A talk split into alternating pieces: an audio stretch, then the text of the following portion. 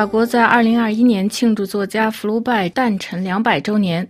这位十九世纪法国重要的小说家有传世之作《包法利夫人》，书中描述的美食衬托出人物的性格，让我们跟随福楼拜探索法国十九世纪的美食。一八五七年，福楼拜发表了他的首部长篇小说《包法利夫人》，属于他文学生涯中重要的作品之一。他曾经对朋友说过：“小说中的女主人公艾玛·包法利夫人就是我。”小说中，包法利夫人对那种飘渺的浪漫充满幻想。同时带来致命的诱惑，她那种缺失爱的悲伤，随着时间的流逝让她丧命。包法利夫人书中对艾玛喜欢或者讨厌食品的描述，展示了人物的性格，也是福楼拜对食品可以放纵或者节制的写照。法国著名作家福楼拜出生于法国鲁昂的一个医生家庭。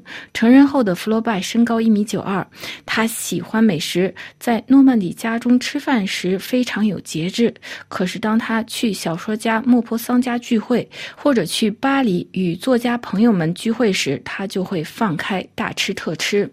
作家瓦雷利出版的新书《与福楼拜共餐》，通过法国福楼拜描述的食品角度探讨小。说中人物的性格，也展示了19世纪法国北部诺曼底当地的饮食习惯。福楼拜在这部小说中描写了不同的食品场景，来衬托人物的性格。艾玛与乡村医生夏尔·包法利婚礼上有对食品的详尽描述。暗示了艾玛对食物的讲究和某种失望。婚礼的酒席摆放在车库的天棚下，桌上有四大盘牛里脊、六大盘鸡块肉，还有炖小牛肉。三只羊腿，当中还摆着一个好看的烤乳猪，四边是香肠加酸菜。作者还一层一层的详尽描述婚礼上蛋糕的图案，让整个婚礼场景呈现在大家的眼前。但是这与艾玛幻想的烛光下的浪漫婚礼不同。夏尔在白天邀请所有的村民参加婚礼，这也为两个人的性格不同埋下了伏笔。婚后，艾玛的食物喜爱或者厌恶也成为她心情好坏的晴雨表。一开始，他会邀请邻居来家里用餐时，艾玛开心，他会做一盘子好菜，把意大利的李子放在葡萄叶子上堆成金字塔，还会把小罐头里的果酱摆在碟子里。他甚至说要买几个漱口杯，好让客人们漱口后再吃甜食。而在19世纪，漱口杯一般只有贵族家才能使用。随后，他们在安德烈伯爵邀请下去他的城堡就餐。这个城堡的生活就是艾玛期盼的浪漫主义生活的写照。艾玛一走进城堡，就感到一股温暖的气味，夹杂着花香和肉香。艾玛的心情起伏和喜怒哀乐也体现在食品上。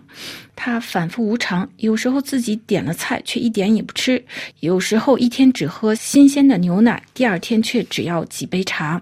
形成鲜明对比的是夏尔·包法利，他是位普通人，在饮食上不进行选择，用餐非常简单。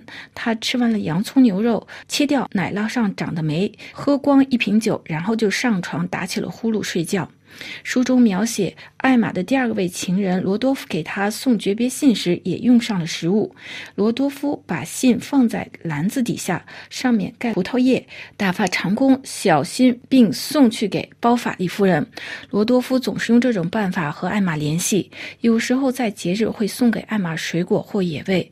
食品在这里已经失去了原本的意义，成为艾玛和罗多夫之间的信物，也成了分手的见证。另外，在与福楼拜共餐一书中，还配有厨师按照小说中传统烹饪的菜肴更新的食物。各位听众，今天的专题节目由罗拉编辑播报，跟大家介绍福楼拜笔下的美食。感谢各位的收听，也感谢于恋和 P.I 的技术合作。我们在下次节目中再会。